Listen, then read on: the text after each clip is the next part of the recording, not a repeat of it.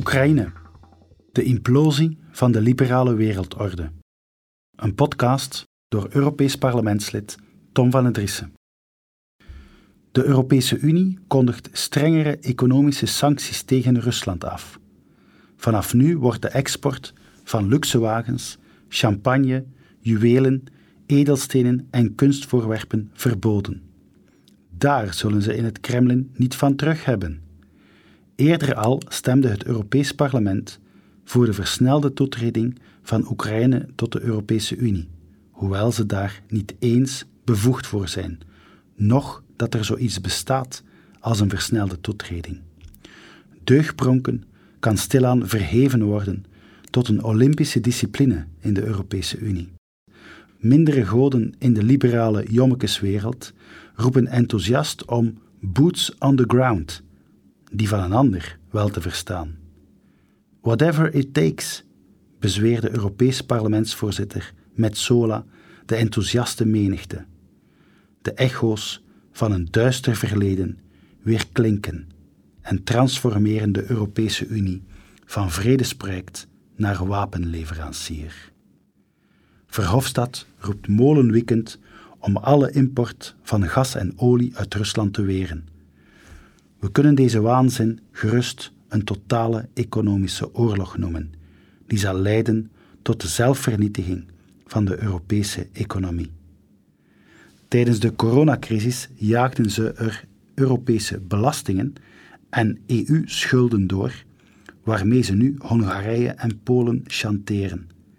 Deze Oekraïne-crisis dreigt ons een EU-leger op te leveren, waarmee de elite haar imperialistische ambities eindelijk wil vormgeven. Elke crisis gebruikt de Europese Unie niet om deze op te lossen, maar als een opportuniteit om hun macht te vergroten. Never waste a good crisis.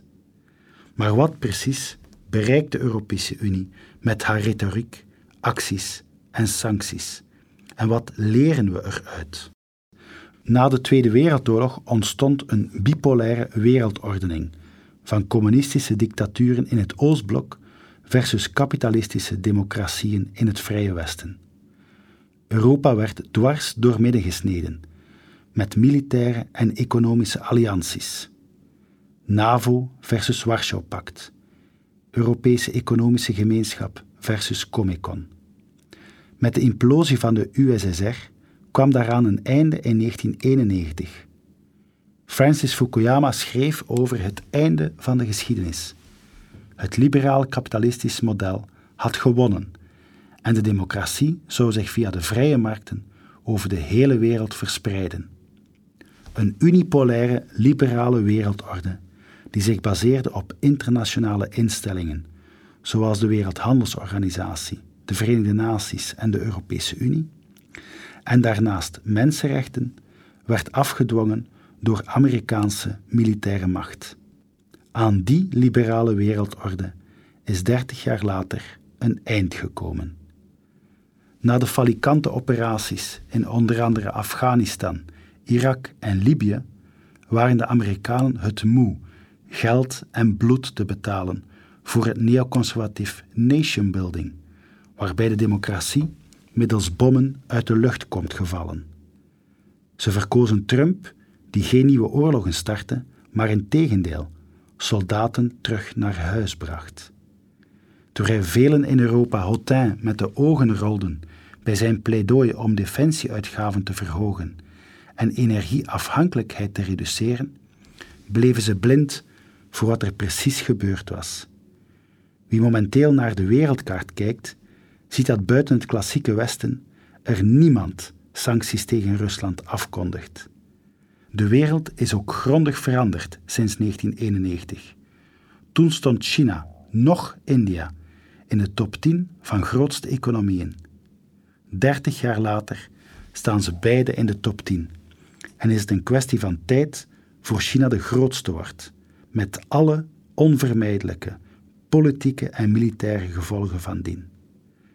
Van een unipolaire wereld zijn we in een multipolaire wereld terechtgekomen, waar het Westen niet langer de enige en dominante machtsfactor is. Daarnaast zijn er de directe economische gevolgen. Rusland en Oekraïne leveren 29% van de wereldexport in zaken tarwe.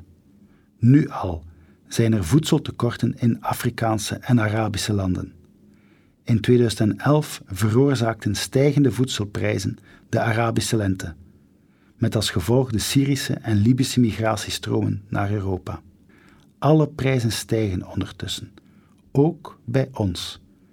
Een brood aan 5 euro en een liter brandstof aan 3 euro zijn geen absurde perspectieven. Er komt een enorme inflatiegolf op ons af, waarvan we zijn voorgaande mogelijk niet gezien hebben. Koopkracht verdwijnt, spaargeld smelt weg, bedrijven verliezen concurrentievermogen, welvaart wordt verwoest. Het Westen probeert Rusland economisch en financieel te isoleren, maar wie naar de wereldkaart kijkt, ziet dat de rest van de wereld daar helemaal niet aan meedoet. Integendeel, landen als China, Indië en Brazilië duiken in het gat dat door de westerse sancties ontstaan is. Westerse bedrijven springen ook op de kar en ontbloten zich zo als een instrument van westerse politieke machtsprojectie. Iets wat ze in de rest van de wereld alvast goed zullen onthouden voor de toekomst.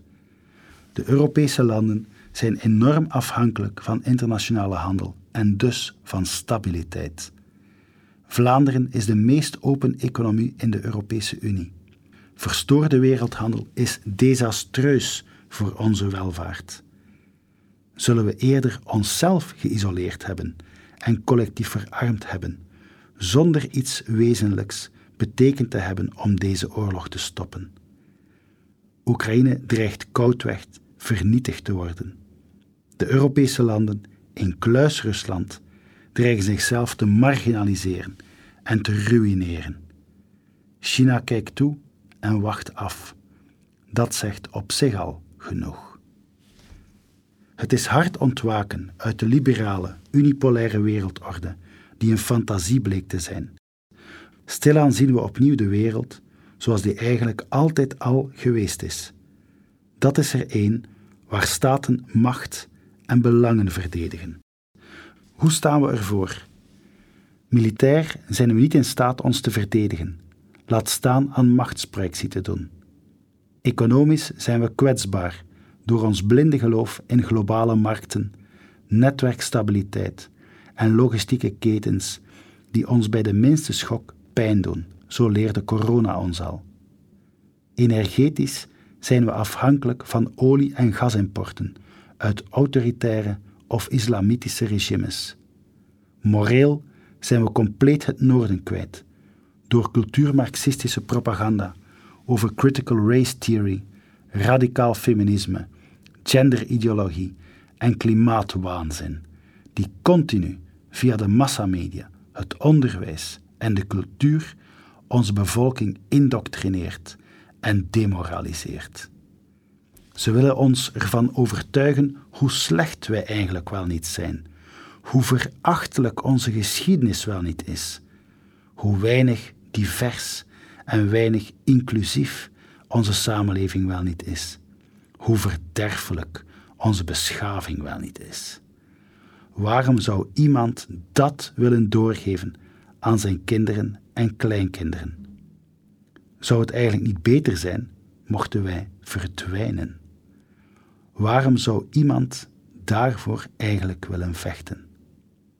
Tegelijk toont de vreselijke oorlog in Oekraïne aan dat er altijd licht brandt en altijd hoop is. In tegenstelling tot wat Theo Franken beweert, vechten de Oekraïners helemaal niet voor onze zogenaamde westerse waarden en liberale democratie. Daarin trouwens fel bijgetreden door Guy Verhofstadt. Bien étonné de se trouver ensemble. Dat zou dan trouwens voor een erg corrupte en dysfunctionele Oekraïnse democratie zijn, waar ze als klap op de vuurpijl niet al te veel van die fameuze westerse waarden moeten weten. Ze vechten in tegendeel voor hun gezin, hun familie, hun natie. Ze vechten voor hun identiteit en soevereiniteit, voor hun wil om als volk hun eigen toekomst te kunnen bepalen. Het nationalisme en niet het liberalisme is de drijvende kracht waaruit de Oekraïners de moed putten om zich te verzetten tegen het Russisch imperialisme. Net zoals de Amerikanen dat trouwens eerder ook onder andere in Vietnam konden meemaken. In dat concert van de natiestaten zal Vlaanderen beter vroeg dan laat ook zijn eigen plaats innemen, zodat we de belangen van onze mensen kunnen verdedigen. Want het heden wordt gedefinieerd door de implosie van de liberale wereldorde en de toekomst bestaat uit de renaissance van een natiestaat.